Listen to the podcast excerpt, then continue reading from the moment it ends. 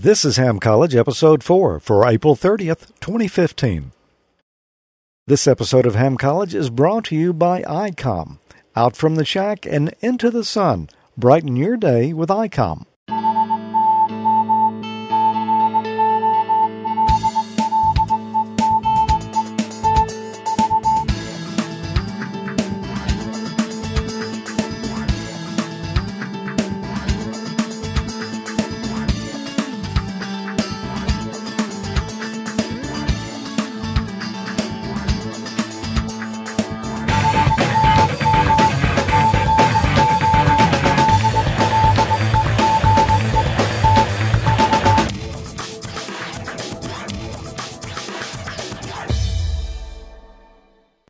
Hi, welcome to another episode of Ham College. I'm George. I'm Tommy. And it's good to be back with you. We've got a, a, a nice show tonight. We've even got some fruit in here.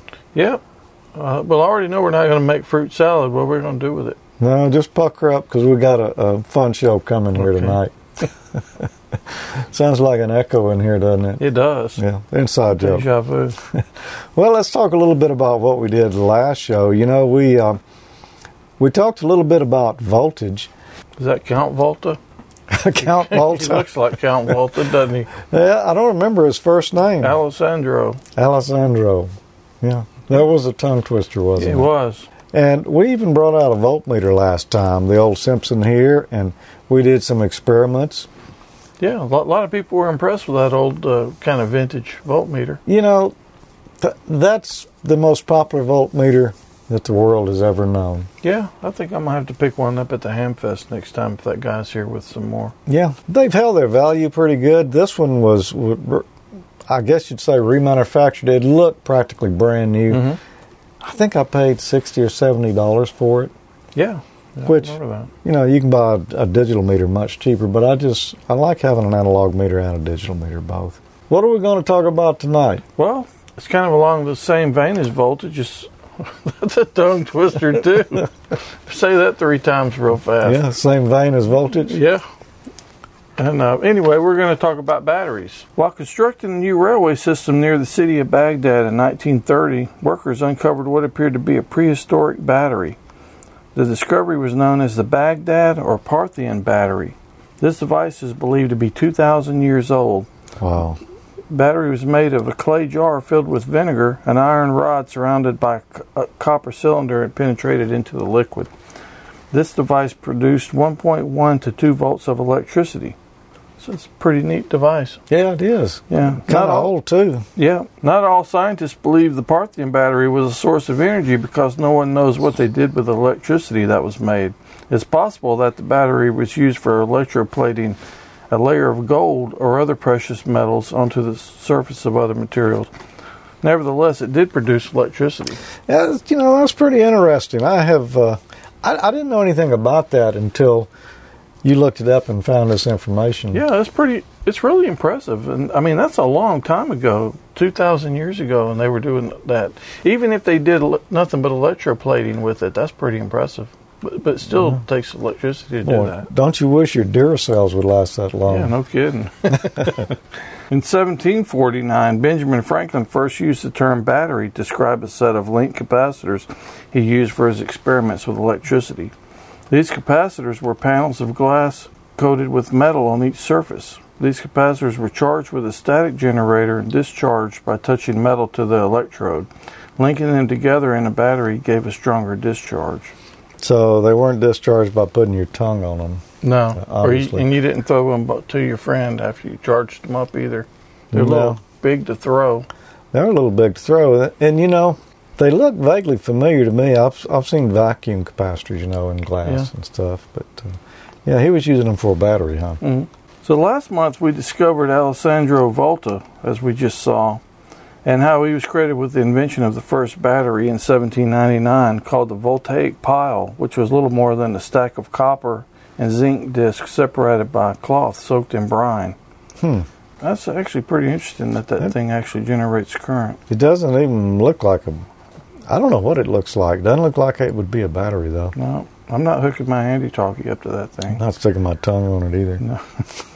In eighteen fifty-nine, the French physician Gaston Plante I probably butchered that really bad. It's Plante. P L A N T E. Invented the first rechargeable battery. It was based on lead acid, a system that's still used today. Battery technology has had a lot of advancements over the years. Some of the different types of cells are the Daniel cell, the bird cell, porous pot cell, gravity cell, Pogendorf cell, Grove cell, lead acid, nickel cadmium or NICAD, nickel metal hydride, or and lithium iron, for just to name a few. Battery technology is constantly being improved. We have batteries now that have more capacity than we could ever have dreamed of in the past, and better ones are always on the horizon. And uh, those are classic there. Where did you find that? On the internets? On the Googles. On the Googles. Yeah, those are pretty neat. I remember those Ever Ready batteries like that in the middle. Yeah. Yeah, I remember the... Uh, and the yellow nine. Yeah, the Rayovac. Uh-huh. I didn't know Regency ever made batteries. No. Or Philco. Yeah, I just thought it was a pretty cool picture. So. It was. So now we know a little bit about batteries. Yeah. You know, maybe we ought to do a project with batteries. That'd be good. And get get primitive on it even. Are you going to stick your tongue to it? I'm not going to stick my tongue to it, but... Um, yeah. Well, I don't know. We'll just have to see. You could stick your tongue to it. Yeah, it might be tasty. Might be tasty. Might not. Well, I tell you what. Let's have a message from I COM now and, and get set up to do a little experimenting okay. here. Sounds like fun. Out from the shack and into the sun. Brighten your day with I COM's selection of handhelds, mobiles, and H F rigs. Step outside with I COM's I D fifty-one A Plus digital dual bander. Features include free downloadable R S M S one A Android app, near-me repeater function for D-Star as well as analog repeaters, and integrated G P S. Hit the road with I COM's analog I C twenty-seven thirty A mobile or the digital I D fifty-one hundred A with internal G P S. Both radios include optional Bluetooth capability for a hands-free operation, fifty watts output power on both V H F and U H F, and a large backlit screen for high-contrast viewing. Get mobile with I COM's I C seventy-one hundred D-Star radio, which provides multiband and all-mode communications and an angled control head and touchscreen for user-friendly operation. For solid H F operation this season, try I COM's I C seventy-six hundred. This rig offers advanced D S P technology and three I F roofing filters, dual watch on the same band, and L E D backlighting on an ultra-wide five point eight inch display. Let I COM brighten your day with their selection of handhelds, mobiles, and H F rigs. Make sure you visit I COM America dot com slash amateur today for more information on I COM's complete line of amateur radio products. Okay, and we're back, and as you can see, we've covered the table here with, with a visqueen, plastic sheet. With a plastic sheet. That means things are going to get messy. All right. Maybe. Should I have brought eye protection? Maybe you might should have. You've Maybe. got a little bit of eye protection there. So here we've got lemons, and this make is lemonade. When you got lemons, there yeah. you go. You got any sugar? That's pretty big lemons too. I swear. No, I don't have any sugar. But, uh, you know, probably everyone watching tonight has done this in high school, and hey, we're going to do it one more time. We haven't tried this yet, uh, so we're not exactly guaranteed that it's going to work. Okay. You know, this is uh, our, our first attempt at this. I've got three pieces of copper wire here from Romex. And I've got some galvanized nails. These are really long, but it's only galvanized nails that I had. I should have said something. I have a whole bunch of them. Did you? Okay. It, you know, you couldn't really use the bright common nails. They, that's not galvanized. Right. I don't believe it is anyway. But uh, the ones that are kind of dull are, are zinc-coated galvanized. So we're going to make batteries out of this. Like I say, we haven't tried it yet, so we're just going to have to kind of see how this goes. So, Tommy, there Kill you it. go. Kill it, yeah. Make a battery. All right. Here, get it on screen there. right through the heart. Yeah. Look at that.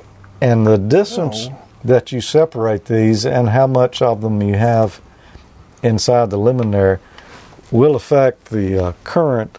They say it doesn't affect the voltage as much as it does the current. It smells good. Yeah, it does smell pretty good. Yeah, I got yeah. it all over my laptop too. Did you? Squirt it over there. Oh man! Here, let's let's do the third one too.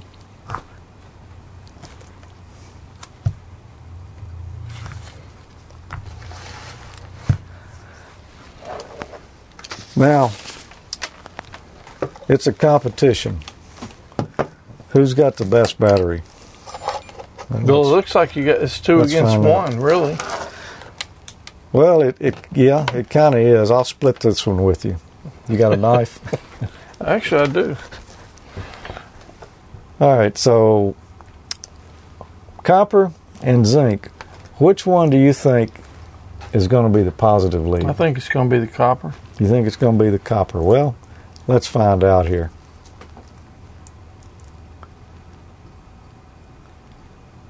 Pretty lucky guess, I think you're right. Wasn't it? It was a very lucky guess. Look at there. We've got one. That's a one-volt lemon there. You know, I did go to high school, too. Yeah. Even though it was in Alabama. Yeah. I guess that counts. Yeah. All right. So I had one volt okay. there. Let's let's see what... Uh, one on the dot, almost. Almost. Okay, what did you have before? One point what? one point oh oh eight, wasn't it? one point oh one. oh oh four. Four? Yeah. Then you had point oh one on the middle one. Yep. And that's higher, really. Uh, what I was reading, you wouldn't get a whole volt out of here. You'd only get like half a volt. So let's see what you got here. Here, I'll help you out a little bit. Push it a little further down in the lumen. Okay, so we, we've got about a volt on there. Well, I would not have... Uh, Wouldn't have thought Hang to. on just a minute. Come back. I'm trying to fine-tune my batteries. uh, All right. Almost, but... Well? Well, stick the nail well, down. Did you stick the nail all the yeah, way down? Yeah, that's what I just did. Oh, okay. Well, it wasn't all the way. I bet you got a volt now. Nope. Defective lemon. Where's the voltage coming from? Is it... the acid in the lemon juice?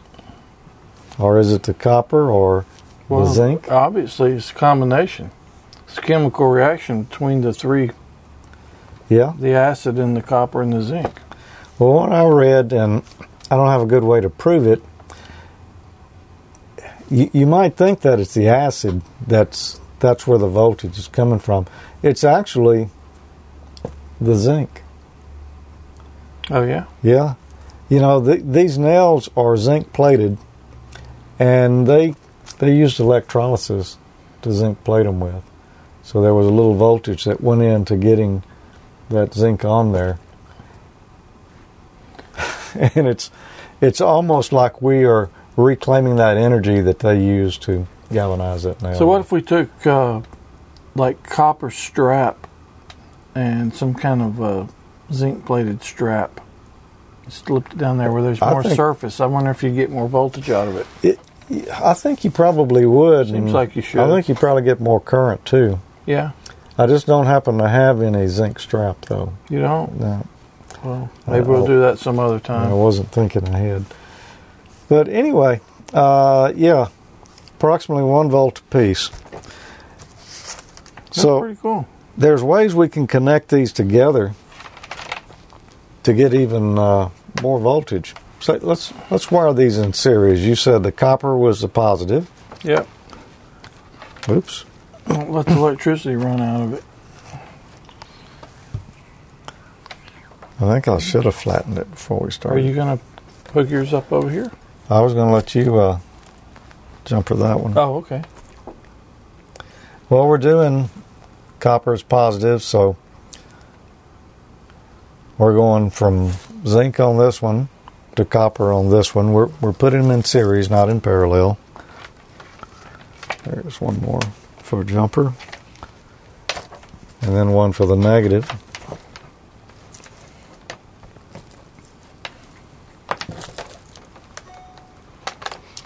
Frank says more surface, more current. Yep. Yep. We did these in school by slipping a nickel and a and a penny. Yeah. Just making a small slit. Of course, you got way less voltage than that. Yeah, I've I've heard of doing it that way. All right, so let's look closely at what we've got coming off the copper post on this lemon. Sounds kind of funny, but here's a red wire. All right, zinc post here, which is negative, to copper post on the one beside it. Same thing here, zinc post over to copper, and then our negative is is right here on the zinc post of that. So what do you think the voltage is going to be when we've got all three of those connected in series? I don't see a spark. I think it's going to be like three point oh one. Well, let's see. Oh, it's more than two volts. We got to change the scale on our meter.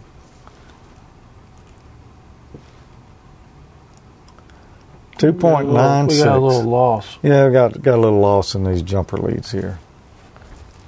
It's it's that lemon. I mean, I think that's where the, the whole problem is. This uh, this battery's a lemon, man. All right, so uh, put three lemons in series. You can get almost three volts there. Yeah. I wonder how long that would last. I don't know. Till the juice dried up? Pro- or the corrosion probably ate the zinc off the nail, I bet. First. Well, let's see if we can actually do any work with that. I just happen to have L E D here. Oh, that's, yeah. That's cool. Yeah, that's pretty neat. So if you're stranded on a desert island and you needed to, you and the professor needed to power up the radio, man, this... So tonight's questions are, the biggest portion of them are going to be on control of an amateur radio station. Okay. And by control, we mean the controls, who, whoever's got control of that radio. Um, the radio itself could be way off somewhere else, and you've got the controls remoted to, to right where you are, and you're you're operating it. Mm-hmm. Or it, transmitter and all could be right there together. But when we're talking about the controls or control operator, we're talking about the transmitting end. I don't really care about the receive end so much. You don't need a license to receive. Right. But you do to transmit. So that's what our majority of the questions are going to be tonight, and obviously we're going to have some on batteries too. Yeah, this uh, the whole control operator thing is really important to understand. It, it can is. be a little tricky, but uh, you really need to understand it to make sure that everybody's legal that's operating your station, or if you're operating someone else's. Exactly. Yeah, and it the classes vary and and such. Mm-hmm. Too.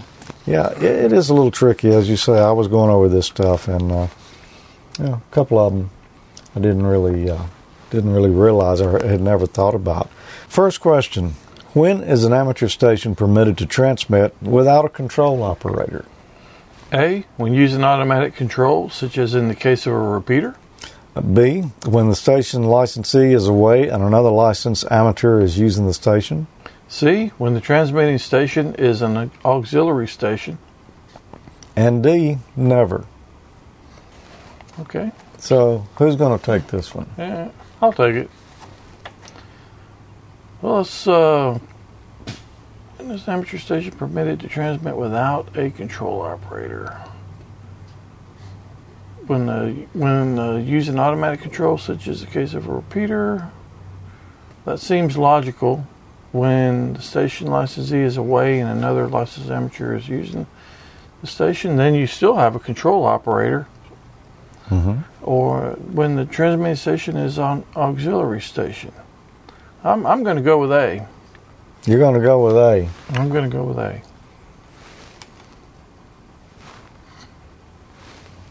Survey says? Never. Never. Okay. That that is correct, because even when it's under automatic control like a repeater, you would think that was the answer. But there actually still has to be a control operator, and uh, it's going to be the guy whose call signs are on the repeater. He's so if something needs to be done with the repeater, like it needs to be shut down because it's causing interference, that guy is assumed responsibility of being the control operator. He's the one that's responsible for shutting it down. Right. Yeah, so, that, that makes sense. That makes but sense. that that is a very tricky it, one there. Yeah, they, these these control operator ones, they are tricky, and it's important to, to understand them and go back and review them from time to time as well. Yeah, obviously. Yeah, in the chat room, just to make you feel better, we did have uh, the, the majority of the people said it was A. Yeah. Yep. And and the ones who were right said it was D. Yeah. The ones that were right said it was D, and everybody else said A, huh? Yep. Okay. That's pretty much it. Well, let's go on to the next question here. Who may a station licensee designate to be the control operator of an amateur station? It's A, any U S citizen or registered alien. B, any family member of the station licensee. C, any person over the age of eighteen. D, only a person for whom an amateur operator primary station licensee grant appears in the F C C database, or who is authorized for alien reciprocal operation. That sounds painful. That was a long one. Yeah. So I guess this one's going to be uh, mine here. Mm-hmm. Who may a station licensee designate to be the control operator of an amateur station? Well, just right off, I know it's going to have to be somebody that's got a license. So yeah. It's not going to be any citizen or registered alien. That's right. No. Nope. It's not going to be any family member of the station yeah, licensee. That doesn't even make sense. It's not going to be any person over eighteen, so it can only be D, only a person for whom an amateur operator primary station licensee grant appears in the S E C database, or who is authorized for alien reciprocal operation. D, that's that's going to be it. Give uh-huh. it up. And everybody... Everybody said D in the chat room. Yeah, time. That's the only one that made any sense on yeah, that one. Is. That wasn't too tricky. Well, let's go on to the next one. Who must designate the station control operator? A, the station licensee. B, the F C C. C, the frequency coordinator. Or D, the I T U. All right, this one's yours. Okay. Who must designate the station control operator? It's not the I T U. No. And it's not the frequency coordinator. No. That doesn't even make sense. It's only, it's got to be A. And it is A, the station licensee. Okay. Give it up. Give it up. Well, let's go to the next one here. When the control operator is not the station licensee, who is responsible for proper operation of the station?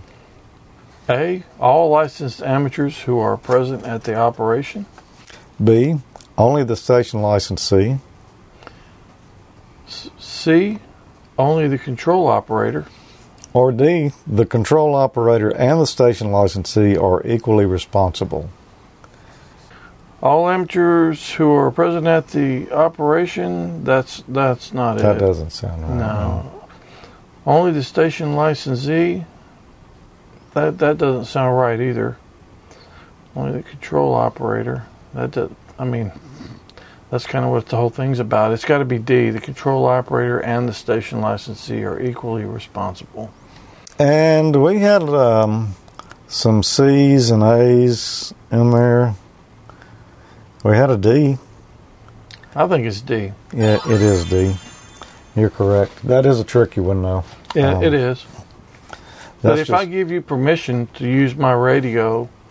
I mean, you got to operate it right, and, and then I've got to make sure that just anybody doesn't come in and use yeah. my radio. That yeah, I mean, what if your radio had been illegally modified and it was, you know, putting out four thousand watts, and I come in and uh, used it? Uh, we'd both be responsible. Yeah, yeah. So, um, so yeah, tricky one there. All right, let's go to the next one. What determines the transmitting privileges of an amateur station? It's A, the frequency authorized by the frequency coordinator. B, the class of the operator license held by the station licensee. C, the highest class of operator license held by anyone on the premises.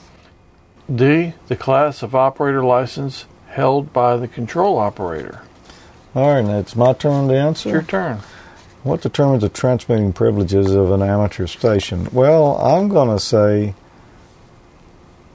The frequency authorized by the frequency coordinator? Nope. Uh, the class operator license held by the station licensee? No, because he's not the one transmitting uh, necessarily. The highest class of operator license held by anyone in the premises? No, not unless they're the control operator. Or D, the class of operator license held by the control operator. I'm going to say that's it. Yep, I'm going to say I'm gonna it's agree D. With you. We're going to be in agreement on that one? We are. Okay. And so is the entire chat room. So is the entire chat room. That's correct. Cool. All right. Well, let's move on to the next one here.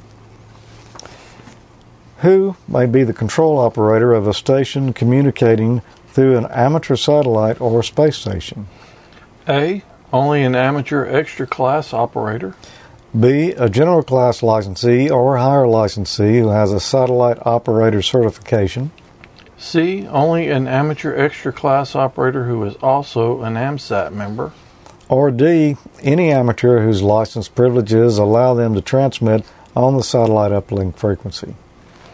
And this was my turn? Yep. And I, I can tell you right now that it's not only just extra class that no. can do this, mm-mm. for sure. General class or higher, no. Because uh, a lot of those uplinks are on uh, V H F and U H F. Yep. Only an amateur extra class, that, that tells me no right there. So it's going to be D.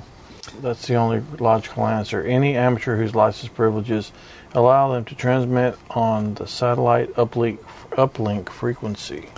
I'm going to go with it. I'm going to say, yeah, it's D, and so does everyone in the chat room. So let's see. All right. That's correct. Another one. When, under normal circumstances, may a technician class licensee be the control operator of a station operating in an exclusive extra class operator segment of the amateur bands? It's A, at no time. B, when operating a special event station. C, as part of a multi-operator contest team. Or D, when using a club station whose trustee is an extra class operator licensee. Uh, it's kind of tricky. Is it my turn? It's your turn. Is it my turn? Under what circumstances may a technician class licensee be the control operator? I think that's the key right mm-hmm. there. Of a station operating in an exclusive extra class operator segment of the amateur bands. A, at no time. I'm going to say that's it, but let's look at the others. Mm-hmm. B, when operating a special event station. Nothing to do with it. No. C, as part of a multi-operator contest team. No, contesters don't, wouldn't get any special privileges over anyone else. No. Or D, when using a club station whose trustee is an extra class operator licensee. Well, it doesn't even say if, if the guy was present, just that the trustee was an extra class. Mm-hmm. But the the key here, I think, is control operator. When can that technician be a control operator in the extra portion of the band? A, at no time. Yeah, I'm going to agree with that. Yep. And it looks like everybody in the chat room does too. Yep. Hey, we're all right. All right. We're all right. Everybody drink. Okay. What is an amateur station control point? A, the location of the station's transmitting antenna. B, the location of the station's transmitting apparatus, which would mean like transmitter. Yeah. C, the location at which the control operator function is performed. Or D, the mailing address of the station licensee. Okay, so this is my turn. I'm yep. going to go ahead and scratch D right now. That's not even a viable option. No, no, I don't think so. Okay. Uh, C sounds like it. B, the location of station transmitting apparatus. No, because it could, it could be not located right there. This, Here, I'm we're going with... About- Control point, right? Yeah, I'm going. Yeah, I'm going to go with C. The location at which the control operator function is performed. Well, that makes sense. It would be the control point. Mm-hmm. So let's see. And it could. Yep. Yeah. You're correct. And looks like uh, just about everyone in the chat room was correct on that one too. So, and yes, Frank, duh is a good answer. Yes, duh. That's always a good answer. It is. It fits so many occasions. Yeah. Well, that's our next question here, Tommy. Okay. Under what type of control do A P R S network digipeters operate? A, automatic. B, remote. C, local. Or D, manual. And it's my turn to answer. Under what type of control do A P R S network digipeters operate? Well, I think the A in A P R S means automatic. Yeah. Uh, automatic position reporting service. Is that is that what it is? That sounds it's, good to me. Sounds close anyway, doesn't it? So it's not going to be manual because it's automatic. It's not going to be local because um, no one's really there operating it. It's not going to be remote because no one's operating it. It can only be A, automatic. Yeah, I think that's right, too. Uh, everybody in the chat room does, too. So let's Must be uh, right. Must be right. All right. There we go. Everybody drink. One more down. Next question. What type of control is being used when the control operator is at the control point? A, radio control. B, unattended control. C, automatic control. Or D, local control. Okay, so let's go ahead. A, radio control. That I, that doesn't make sense to me. Mm-hmm. B, unattended. It says he's at the control point, so that can't be it. C, automatic. That's that's more like uh, A P R S or repeater type things. Yeah. So it's got to be D, local control. Local control. Well, chat room agrees with you. It's D, local control. All right. That's all the questions we got tonight on control of amateur radio stations. So let's get a, a few fun questions in here. Okay. And I think we'll talk about those, batteries. Well, those were fun. Those were fun, but these are funner. More funner? More funner. First question. How much voltage does a mobile transceiver usually require? A, about twelve volts. B, about thirty volts. C, about one hundred twenty volts. Or D, about two hundred forty volts. Uh, it's my turn? It is your turn. Well, all right, it's a mobile transceiver, so D, about two hundred forty volts. That's not correct. My yeah. car doesn't have two hundred forty volts. About one hundred twenty? No. I do have an inverter in there, but you don't need that for a mobile transceiver. About thirty volts.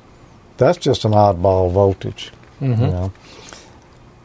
So A, about twelve volts. Hey, that's what my car battery is. I think they would make radios to yeah, work at twelve volts. That's the only one that really makes any sense there. That That is the only one. And uh, and that's what everybody in the chat room saying, except for Ralph, and he's saying it's thirteen point eight. And Ralph, I think you're correct, but, but it's but, about twelve volts. But it does volts. say about. Yeah. yeah. There we go. It's A. Right. Number A. Number A. All right, let's go on to the next one. Which of the following battery types is not rechargeable? A, nickel cadmium. B, carbon zinc. C, lead acid. D, lithium ion. Which of the following battery types is not rechargeable? I know nic- nickel cadmium or NICAD is rechargeable. Yep. Carbon zinc, I don't know that I've ever even heard of that. Lead acid is what's in my car, and it's rechargeable, and lithium ion is what pretty much everything under the sun anymore runs off of, and I know they're rechargeable. So the answer is going to be B, number B, carbon zinc. Yep. I think you're correct on that. Everybody in the chat room thinks you're correct on that. Let's see. The answer is B, carbon zinc. All right. And carbon zinc, I think that's the old old school um, D cell or. Oh, really? What, isn't carbon. that what they are? Yeah, I think they did have carbon. Mm-hmm. They did. Yeah. Some of those from the pictures I had from the lesson earlier. Mm-hmm. So carbon zinc, can't recharge it. Although at one point there were uh, some companies selling rechargers for those old carbon zinc batteries. In oh, fact, yeah. you could find them back in the sixties or seventies. It didn't do anything. But I had an alkaline recharger one time. I was supposed to recharge alkaline batteries a few times. Yeah. Did it work? No, not well, really did it. it not it was not so great. Yeah. Which of the following battery types is rechargeable? A. Nickel metal hydride. B. Lithium ion. C. Lead acid gel cell. Or D. All of these choices are correct. Well, yeah, it's D. It's got to be. I mean, we know nickel metal hydride is rechargeable. Yeah. And we know lithium ion is rechargeable. Yeah. And we know lead acid batteries are rechargeable. So it's D. Everybody in the chat room says it's D. And it is D. All yeah. of these are correct. Yep. All right, and we got rechargeable batteries are like uh, like amazing. The technology is amazing. There's particularly the new ones that have lithium in them. Yeah. Yeah. Where should the negative return connection of a mobile transceiver power cable be connected? A, at the battery or engine block ground strap. B, at the antenna mount. C, to any metal part of the vehicle. Or D, through the transceiver's mounting bracket. Well, I think it's your turn. Okay. I think we got kind of mixed up, but that's fine. I think we did, yeah. It's okay. Um, D, through the transceiver's mounting bracket, I don't really recommend that. Yeah. C, to any metal part of the vehicle. That theoretically, that would probably I mean, it would power work. it up. Uh-huh. Either one of those would power it up. B, at the antenna mount, I wouldn't recommend that either. No. And or A, at the battery or engine block ground strap. That looks like the ideal choice right there. I'm going A. All right, everybody in the chat room is going along with you. You're correct. All right. At the battery or engine block ground strap. Yeah, that, that's the way you want to do it. You can just ground it right wherever your radio's mounted, but it's just... Yeah, it's not, the, not the best ground. No, so. Not the best ground at all. Well, that's all the questions for tonight. We got through them and had a little fun with it. Yeah, it was, it was a lot of fun. Talked about batteries and lemons. Yeah, I really enjoy going back and uh, and kind of reviewing these. Yeah, it is it is good because, I mean, I don't know about you, but I have forgot a few of these things. Well, I obviously forgot a few of them. Yeah. And well, it, I missed one tonight. A little tricky one. Really helps when you got this sheet here, too, that has all the answers on it. You know yeah, that? And I don't have one of those sheets over here. No, so. So let's go to the chat room for a few minutes and uh, see what's going on before we close the show out. Okay. All I see is a bunch of D, D, D, D, D, A, A, A, A, A. Yeah. Duh. Tommy the Song and Dance Man. That's me. That's him. Now, let's see. Plastic and carbon fibers are not good conductors. No, neither one of them are. Carbon fiber is superconductive. I don't know. I don't know about that. Uh, Carbon fiber? Yeah. Huh, I, I, I don't know. I didn't think it was, but uh, I could be wrong on that. Carbon is conductive? Yeah, but it's not superconductive, is it? It's got some resistance to it. Yeah. I don't, I don't know about uh, carbon fibers. Well, no, fiberglass isn't. K B seven Y Y Y says, no, it's not. Yeah. Frank says, you get noise that way, and I think he's talking about if you were to ground to the chassis somewhere of the car. Yeah. Which that's true, because well, anything, yeah. that's, anything that's going to generate that noise, that's it's just going to, you're going to yeah. pick it up. Whatever's closest to it's probably going to be stronger, I would imagine. Let's see, uh, John W one G N L says, it's extremely conductive, and I think he must be talking about carbon fibers. Yeah. So, uh, but John says he didn't mean it was a superconductor. He just meant it was a conductor. Yeah. Uh, K seven M D Mark says, so what have you learned about the SkyPi forty and the Raspberry Pi two, George? Got my kit bill... last mm-hmm. night to the toroids. I assume he means that he got up to yeah, winding the toroids. the toroids. Well, what I think, I think it was super cool, man. Yeah. I enjoyed that. Yeah, that was pretty awesome. What he's talking about there is in an episode of Amateur Logic seventy-seven, the last episode, mm-hmm. I built that uh, little SkyPi forty kit that just plugged on to a Raspberry Pi. And it was, um, well, it was a digital transmitter. You could send C W with it. You could send Ready with it. Uh, you could send uh, Whisper, uh, W S P R. Mm-hmm. Or you could send just practically any mode that somebody wrote the software for. It was a really cool kit. And, um, you know, I don't know that we talked about it. But there, what makes it so cool, if you look at that little board, that's really just an amplifier and some filtering mm-hmm. and uh, some little switching circuit so you could hook a C W paddle to it. Yeah. Do you remember the um, the Pi F M project? Yeah, I do. Have we talked about this before? Not on the show. Okay. So the Pi F M was a, a little project where basically you, you just ran software on the Raspberry Pi and it switched on and off one of the uh, G P I O ports on it at a whatever rate you specified. They, the code was written to work in the F M broadcast band. And so it would switch it on, say if we were at ninety-nine point one megahertz, it would switch it on and off at that frequency. But they'd do a little bit of um, frequency modulation so that they would shift the frequency slightly with modulation so that, you know, you could listen to it on an F M radio. Mm-hmm. Yeah, basically taking damn. a Raspberry Pi. That's what the SkyPi is. They're using that code from the Pi F M oh. project.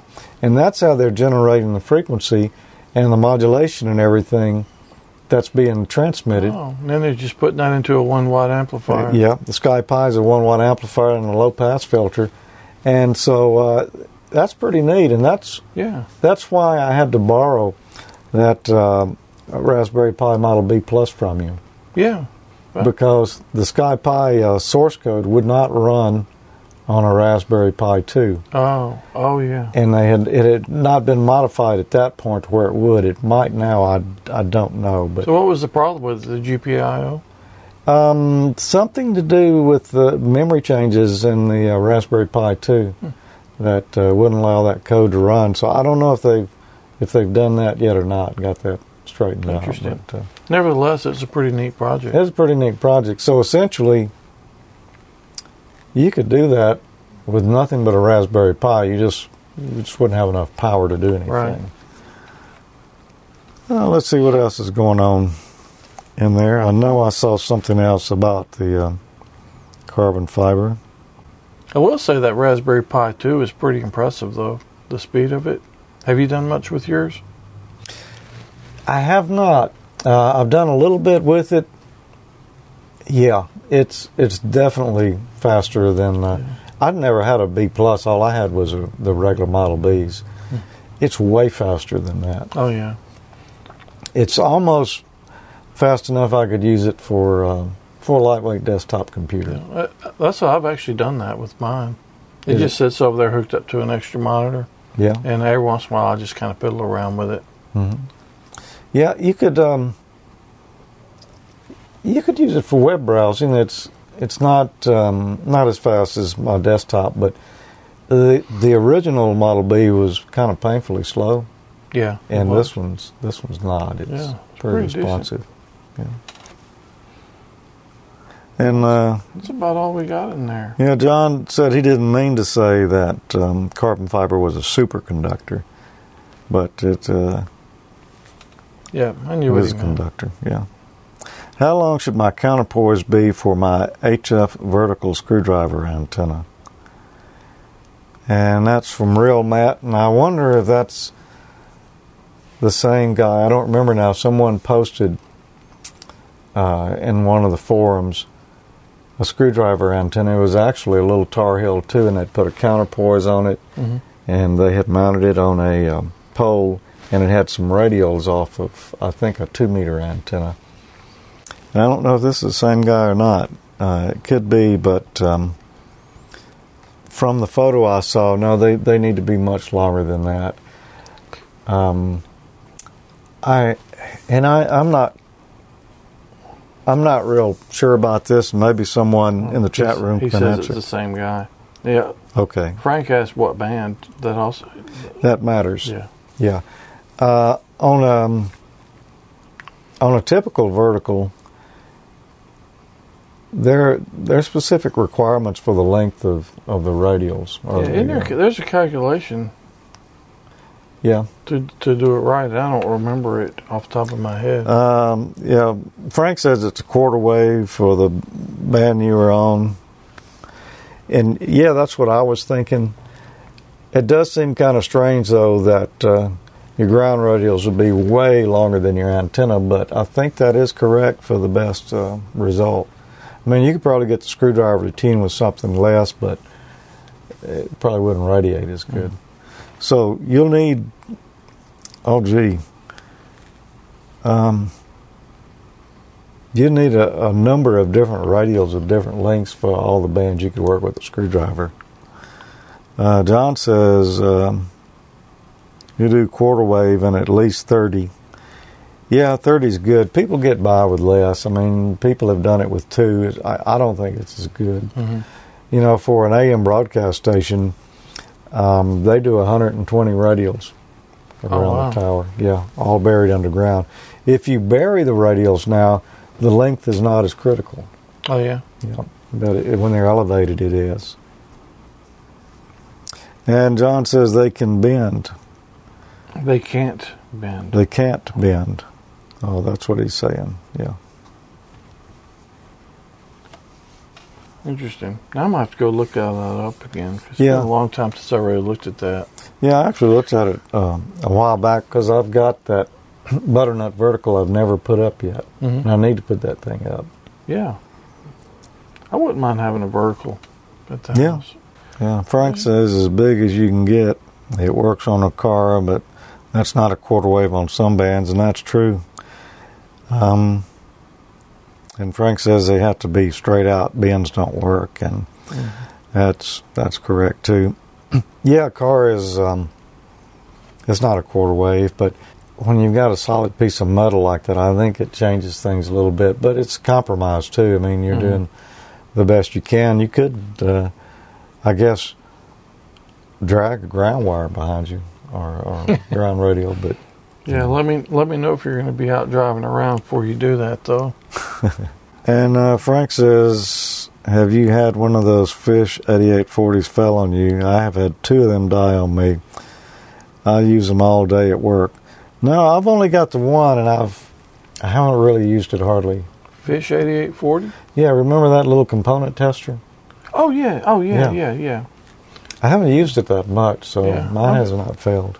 Yeah, mine, mine hadn't either. I've used it two or three times. Yeah. It's not one of them things that you use a lot. Yeah. But uh, it, it's good every now and then. It is. It is. Really good for checking mm-hmm. transistors and semiconductors. Mm-hmm. Or if you're colorblind and you want to check the value of the resistors and stuff. True. True. Good work for that. Yep.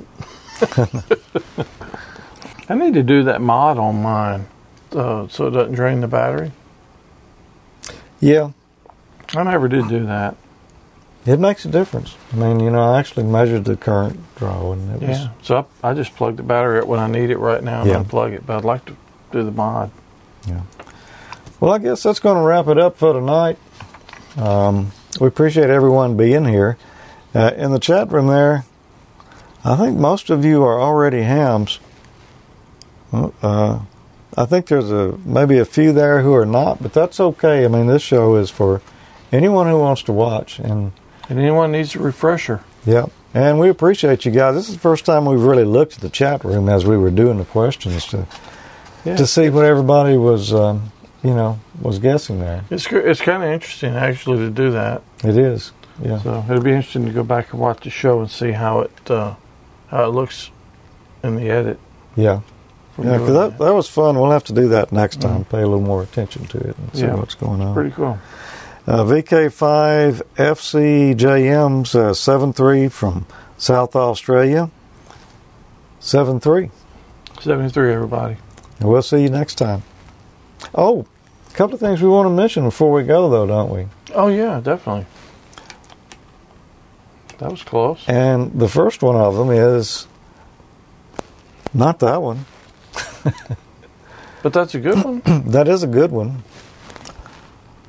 Why don't you talk about that one okay. while I look and see if I've got the one well, I was looking While George for. is looking, looking for the other one, you can always find us on uh, social networks. We've got a Facebook group that's pretty active, and you've got the address for it on the screen right there. We're on Twitter at AmateurLogic, and we're also on Google Plus. We are. And uh, all those groups are great. And you've seen us do stuff with uh, that Canadian guy that's, that hangs out there in the chat room a lot, V E three M I C. He's down there. He's down there. He's responsible for a lot of the good content on the Google Plus group. Oh, yeah. Yeah, so you, you should go check that out. The Photoshop pictures are classic. You got to go on there even if you don't do anything, but check those out. Yep. Another thing we want to mention is we're going to be streaming the next episode of Amateur Logic live from Dayton Hamvention. Yeah, we sure are. It's, That'll it's be May the sixteenth from two to four p.m. Eastern Time. Eastern Time, and it's going to be from the I COM booth. There are sponsoring us for that. It's, it's going to be a lot of fun. We've been talking back and forth, uh, trying to decide all the details. They're setting up a portion of the I COM booth at Dayton Hamvention just for Amateur Logic. Yeah, that's going to be kind of interesting. I can't wait to see how that looks. I can't wait to see it either. It's going to be a lot of fun, and we're looking forward to seeing a lot of people there. That's not that long away. Actually, that's that's not even a month away now. It's like three weeks now, I think. So pretty close to that. So it's going to be fun. If you're in Dayton, come by the I COM booth there on Saturday afternoon, and uh, we need a crowd. Yeah, come by and uh, wear your Amateur Logic shirts and represent if you've got them. Yeah. But... Uh, even if you don't, just come on by. We'd like to meet you. Yeah. Shake your hands and uh, say hi. Mm-hmm. But yeah. it's, it's nice to put faces to some of the names you see it in is. the chat room and on the air and everything. So mm-hmm. so we're looking forward to seeing some of you there. If you can't be there, though, you can watch it at I COM America dot com. I want to thank Dan for doing the wiki for us. You can always go by and get the show notes from Amateur Logic and Ham College, if there are any, uh, to amateurlogic dot t v slash wiki. Yep. They'll be there after each episode, so uh, thanks for doing that for us, Dan. Well, Tommy, I'm kind of hoarse here, and I'm kind of hungry, too. Yeah, me too, man. How about some lemons? Uh, that You know, that would probably help with this it a little would. bit. Yeah. All right, seven three, guys. seventy-three. See you next time.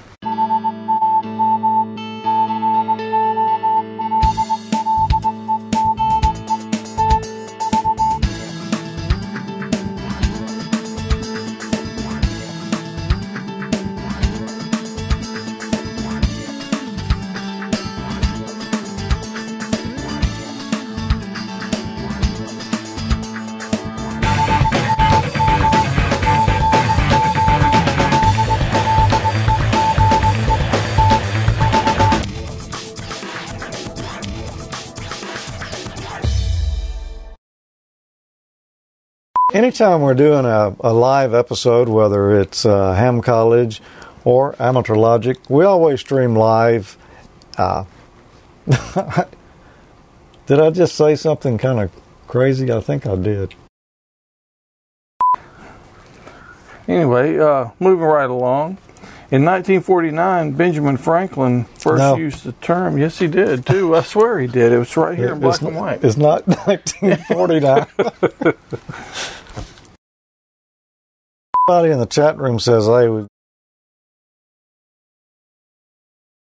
so it's got to be D, local control. Local control. Well, chat room agrees with you. Let's see. I think maybe I must have highlighted the wrong one here.